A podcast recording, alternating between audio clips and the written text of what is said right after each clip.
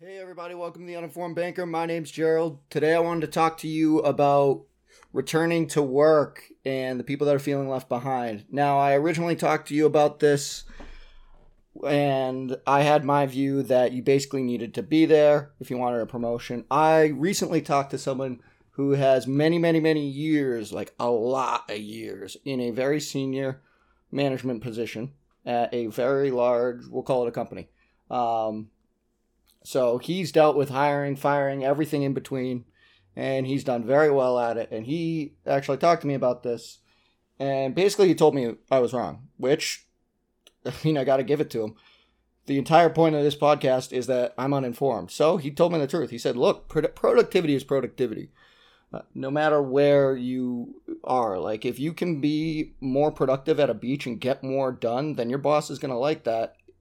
Like if he can see that, but you know, most places don't let you work from a beach. But with COVID, that forced a lot of people to work from home. So if you can get more done at home, he says basically your boss would be okay with it, with that and would be willing to give you a promotion if your productivity's there and the worth is there.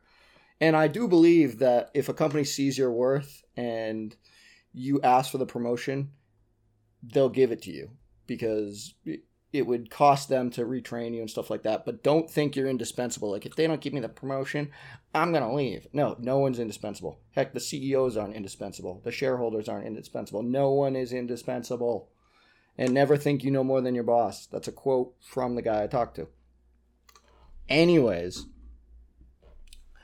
so he basically said productivity is productivity. It doesn't matter where you're from, where you are.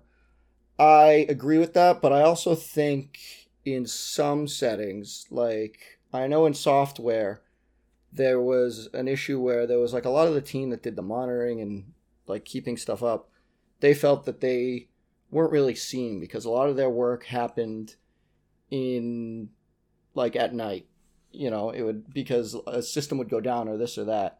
And yeah, they get it up like really quick, but it's kind of like you're a firefighter. It's like, or no, it's not like you're a firefighter. I don't know why I said that, but it's kind of like because the system is running great because you're doing your job and you're making sure it's not down too long they don't it's like oh okay great. It's not really like a big right in your face type thing but when things go wrong and it's down for a while the negative is seen a lot more because it's you get more people calling going why isn't it up and this and that and it could be a really difficult problem. So it's like you don't get the benefits but you get the oh shits. And one oh shit wipes out all the attaboys, you know?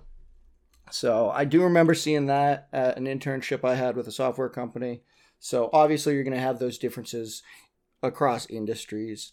And he did make a point that it sounded like the lady was just kind of whining about not being getting a promotion. And sometimes, you know, you get bad management that doesn't see that. And because for some reason they tend to congregate in middle management. But if you have a good boss, they will see your productivity whether you're from home or you're at work.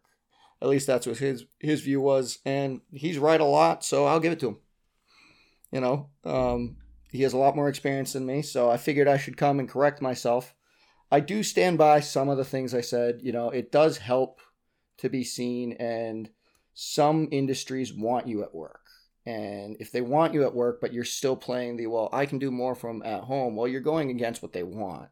So that's obviously not going to play into your hands getting a promotion, no matter what. And it's kind of interesting to see across the board. You're seeing some companies are like, yeah, you know, they're offering it as a perk. I think uh, Citi is op- offering it as a perk to join their banking teams to be able to work from home. Whereas some banks are going, no, I you are required to be here at work in person at this point. And I think a lot of that has to do with the cultures in the industries as well as the management. Like some managers do prefer to literally see people working. And whether that's wrong or right, I don't know. And yeah, so that's really my take on it.